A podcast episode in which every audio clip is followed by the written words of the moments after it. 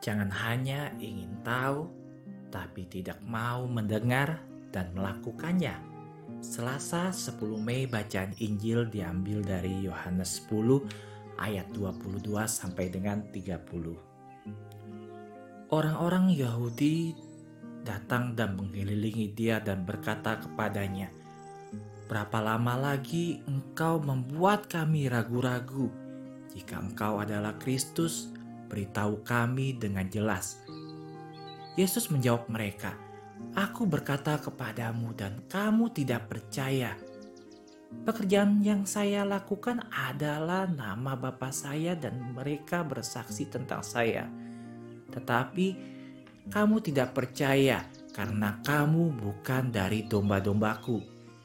Domba-dombaku mendengar suaraku dan aku mengenal mereka dan mereka mengikut Sahabat, masalah Injil di atas bukan Yesus tidak berbicara dengan cukup jelas. Masalahnya adalah orang-orang Farisi tidak siap untuk mendengarkan. Beberapa orang mengajukan pertanyaan kepada Yesus, tetapi mereka tidak ingin mendengar jawabannya. Mungkin yang ada dalam pikiran mereka adalah jika Tuhan ingin saya melakukan ini atau itu, Dia dapat memberitahu saya dengan jelas. Yesus melakukannya, tetapi mereka tidak mengerti karena mereka tidak siap untuk mendengarkan. Sebuah stasiun radio bisa memancarkan musik tetapi jika Anda tidak mendengarkan stasiun tersebut, Anda tidak akan dapat mengetahuinya. Sebuah cerita di musim dingin 1917, seorang anak laki-laki berusia 15 tahun di pagi hari sedang berjalan di kota kecil di Spanyol. Dia menatap pemandangan kota yang tertutup salju Kemudian sesuatu menarik perhatiannya yang mengubah seluruh hidupnya. Beberapa jejak kaki telanjang di salju. Dia mengikuti jejak mereka sampai dia menemukan dengan biarawati Karmalet yang kakinya telah membuat jejak.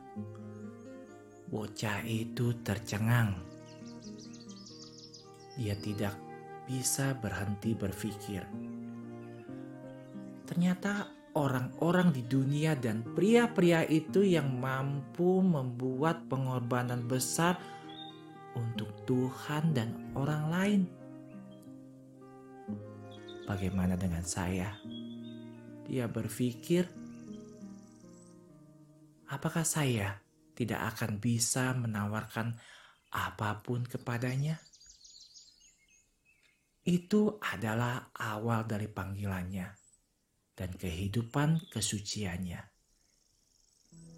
Anak itu adalah Saint Jose Maria seperti yang kita kenal sekarang. Berapa banyak orang lain yang melihat jejak kaki yang sama pada pagi itu? Apakah mereka bereaksi seperti yang dilakukan Jose Maria? Ia siap untuk mendengarkan suara Tuhan, dan dia dibuat untuk mulai menjadi jiwa doa, berusaha melakukan kehendak Tuhan dalam segala hal, dan terus mendengarkan suara Tuhan sepanjang hidupnya sampai akhir hayatnya. Berbahagialah orang yang mendengar firman Allah kata Tuhan kita dan menaatinya. Lukas 11 ayat 28. Maria selalu selaras dengan Tuhan.